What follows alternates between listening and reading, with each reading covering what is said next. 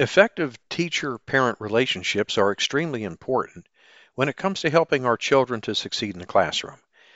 The partnership that you as the teacher form with parents will ensure that problems will be addressed quickly and that the needs of your parents and students are taken into account in any decision making process that comes about. Stay tuned for more to come in a moment.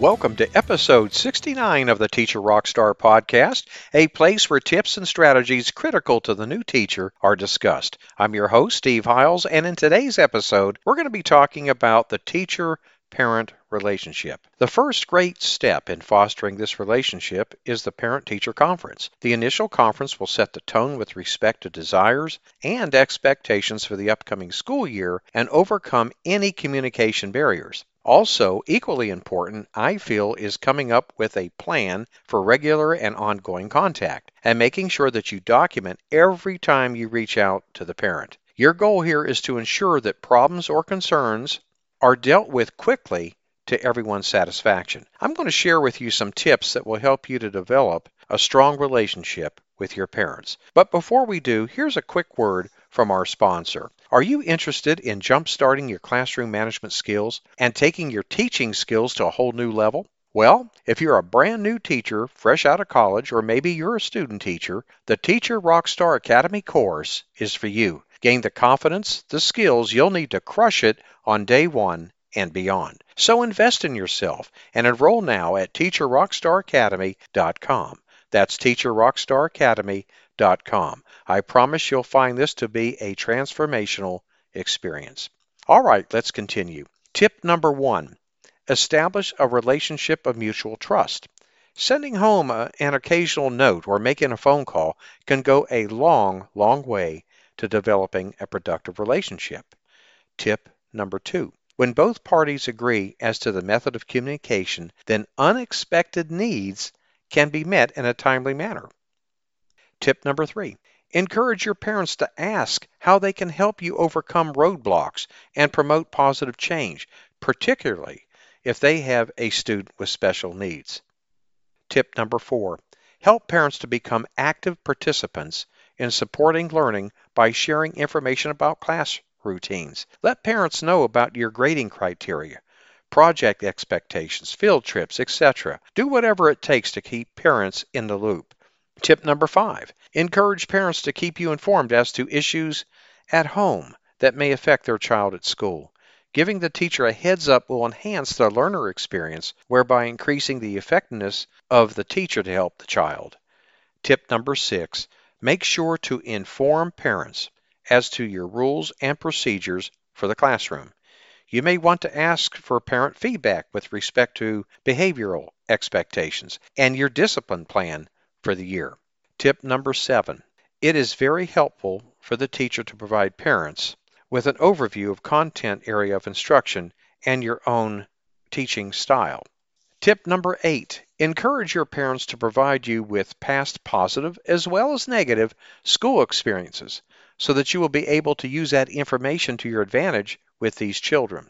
Have the parents share with you those activities that have been successful in terms of motivation and improving their performance.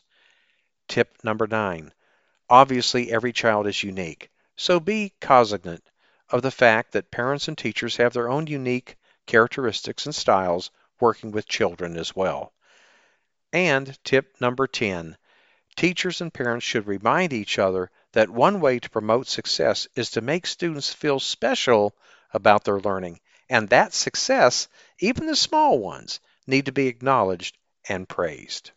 Okay, we're going to pause for a quick word from our sponsor. Imagine having access to educational products, instructional videos, top rated teacher podcasts, and articles for just pennies a day. Wouldn't that be awesome? And you know what the best part here is? You get a seven day free trial. So what do you have to lose? Go and check it out. Take a look around.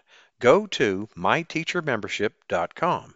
That's myteachermembership.com. I will be adding more products each and every month, and you're going to love being part of this teacher membership community. Okay, let's continue on here. I think it goes without saying that getting parents on your side and working together as a team can greatly enhance all aspects of a child's successful school experience. Let me share some things that I've done over the years that has paid off tremendously in terms of building effective teacher parent relationships. First thing is that at the beginning of the school year, I would make it a point to actually talk on the phone to every single parent within the first 10 days of school. Basically, to introduce or reintroduce myself and to ask the parent if they had any questions or concerns at this time that I can address. I've had parents often tell me that this is the first time that a teacher has ever called home during the start of the school year. I'd highly recommend that you do this. It'll pay off in big dividends. The other thing that went over really well was that I would make two positive phone calls home every week, one boy and one girl. And I have to tell you, I can't count the times that a parent would tell me, I thought you called because my child was in trouble. Long story short, parents loved those phone calls. This is one surefire way to get parents on your side. Then, when you do have to deliver bad news, well, you know, it won't be such a big thing. I believe parents will be a lot more understanding. Let's discuss other ways to develop a productive teacher parent relationship. Invite parents into your classroom, even if it's just to help you sort out papers or read to the class. It's great to have parents talk about their occupations to the kids as well. Find ways that you can get uh, your parents to volunteer in your classroom, like helping out with a class party, for example. Here's another great tip send home weekly newsletters to let your parents know what's going on in school. Share with them upcoming areas of study, upcoming field trips, any other special news or announcements. A good way to connect home and school is to have your students write about what they've learned in class that week to their parents, and then have parents respond back to the child in their writing journals.